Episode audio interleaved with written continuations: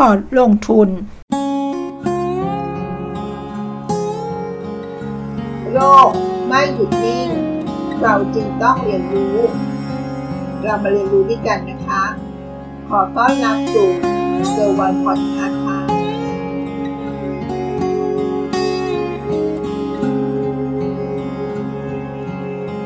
สวัสดีค่ะ เมื่อพูดถึงพอร์ตการลงทุน เรามักนึกถึงหุ้นใช่ไหมคะ อาจจะรวมถึงกองทุนรวมและอื่นๆด้วยก็ได้ค่ะ ในที่นี้จะพูดถึงการลงทุนในหุ้นเป็นหลักนะคะ เขาบอกว่าพอร์ตการลงทุนของการลงทุนในหุ้นให้กำไรมันทำได้ไม่ยากนะคะ แต่เล่นหุ้นให้มันพอโตขึ้นมา อันนี้จะน่าจะเรียกว่ายากกว่าค่ะ ซื้อหุ้นขึ้นมา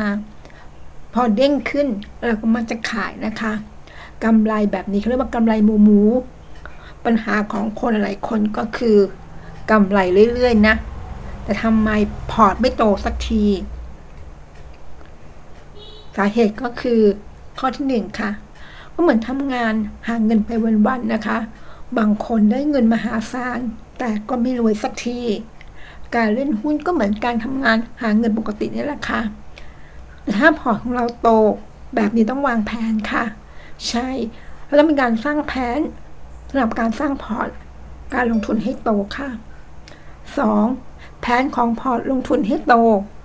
ต้องเริ่มจากการเปิด 2 พอร์ตด้วยกันค่ะ พอร์ตตัวแรกเอาไว้เล่นทำกำไรระยะสั้นๆ เรียกว่าเป็นพอร์ตมีรายได้ต่อวันไปเรื่อยๆ แบบนี้นะคะ ส่วนพอร์ตตัวที่ 2 เอาไว้เก็บหุ้นระยะยาวๆ พอร์ตหุ้นตัวที่2นี่แหละค่ะทำหน้าที่ซื้อหุ้นแล้วไม่ขาย เก็บไปเรื่อยๆ เหมือนกับการออมเงินค่ะ 3. พอแรกจะทำกำไรให้เราเรื่อยๆนะคะ แต่พอสองจะเริ่มทำงานจริงๆ ให้เราเกิดรายได้ หลังจาก 10 ปีผ่านไปแล้วนะคะ ส่วนพอแรกก็คือเราทำงานเพื่อเงิน ส่วนพอที่สองก็คือให้เงินทำงานค่ะคำว่าเงินทำงานที่นี่ก็คือเงินปันผลที่มันจะค่อยๆโตขึ้นนั่นเองค่ะ 4. พอแรกเราจะเล่นหุ้นในตลาด พอสองเล่นหุ้นพวกอินดี้ หุ้นตลาดคืออะไร หุ้นตลาดก็คือ หุ้นที่ใครๆก็เล่นกัน เป็นหุ้นยอดฮิตค่ะ ส่วนพอสองเราเก็บหุ้นที่คนไม่ค่อยสนใจนะคะ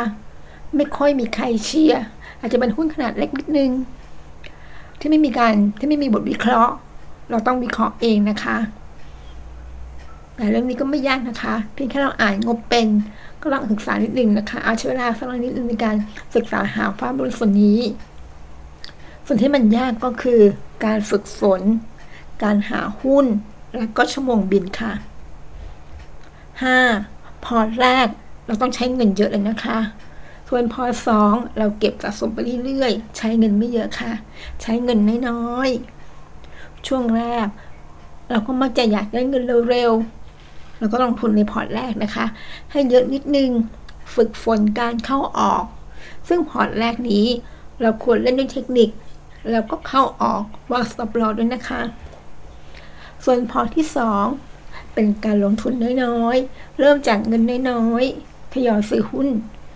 ที่มันราคาไม่แพง หุ้นต้นรอบ แบบนี้พอที่สองมันต้องมีการ stop loss นะคะ ข้อสุดท้ายข้อที่ 6 ค่ะ ถ้าเราเล่นอย่างถูกวิธีเมื่อเวลาผ่านไป ผ่านไปพอร์ตตัวที่สองจะเริ่มชนะพอร์ตแรกนั่นอย่างเห็นได้ชัดเลยนะคะ เมื่อทำไประยะเวลาหนึ่งพอร์ตสองก็จะเริ่มชนะพอร์ตแรก จากนั้นเราจะเริ่มรู้สึกดีขึ้นนะคะว่า เฮ้ย แค่ถือหุ้นรับเงินปันผลก็สบายแล้ว แถมพอร์ตก็ยังโตขึ้นเรื่อยๆ หลายคนพอมาถึงจุดนี้ก็จะเทรดน้อยลงนะคะ เล่นยาวขึ้นนั่นแหละค่ะ รู้อีกทีพอร์ตของเราก็โตแล้ว นั่นคือวิธีการที่แนะนำมันนะคะเราไปปรับใช้ดูค่ะ ในการลงทุนที่เกี่ยวกับหุ้นนะคะ สวัสดีค่ะ ติดตามเกอร์วันพอดคาสต์ได้ที่ Facebook YouTube Anchor พอดคาสต์